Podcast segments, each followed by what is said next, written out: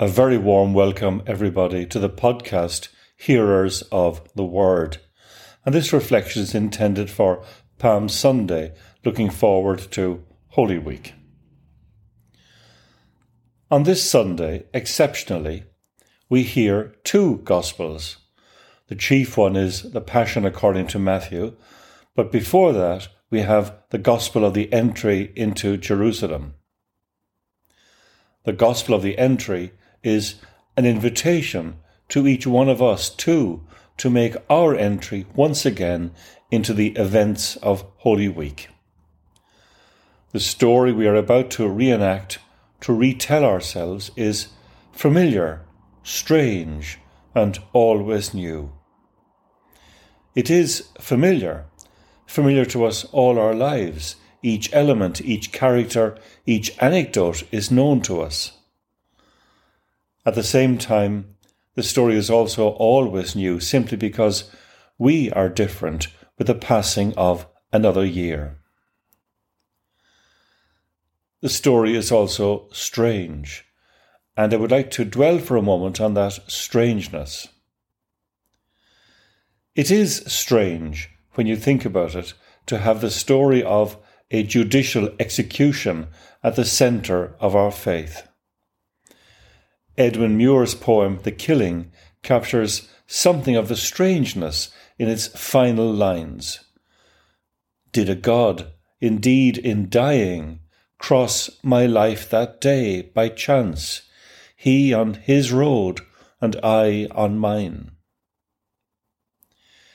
In our Western tradition, to add to the strangeness, Jesus' death was understood as the price of Adam's sin and Jesus' suffering was the punishment that we deserved. Such an understanding, never used in the churches of the East, no longer really makes sense to us today. We don't really believe in God punishing anyone, much less his own beloved Son, even for the sin of Adam. We need a different way of looking at it all. And the words of another poet can help us here.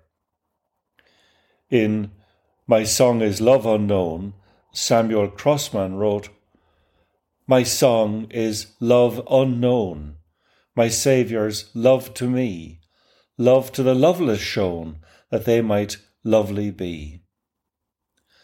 The writer is picking up the central theme of the Gospel of John, a Gospel which can help us gain a new and life giving understanding of the events of salvation. In fact, in Holy Week, the Gospel of John stands at the centre of the drama of Holy Week. On Holy Thursday, Good Friday, and Easter Sunday, we hear from John's Gospel. On Holy Thursday, we enact the washing of the feet from John chapter 13. This gesture is much deeper than might seem at first glance. With this apparently simple moral example, John's Gospel tells us that Jesus' death and resurrection are the disclosure of God's extraordinary love. As we read in the Gospel, For God so loved the world that he gave his only Son, so that everyone who believes in him may not perish, but may have eternal life.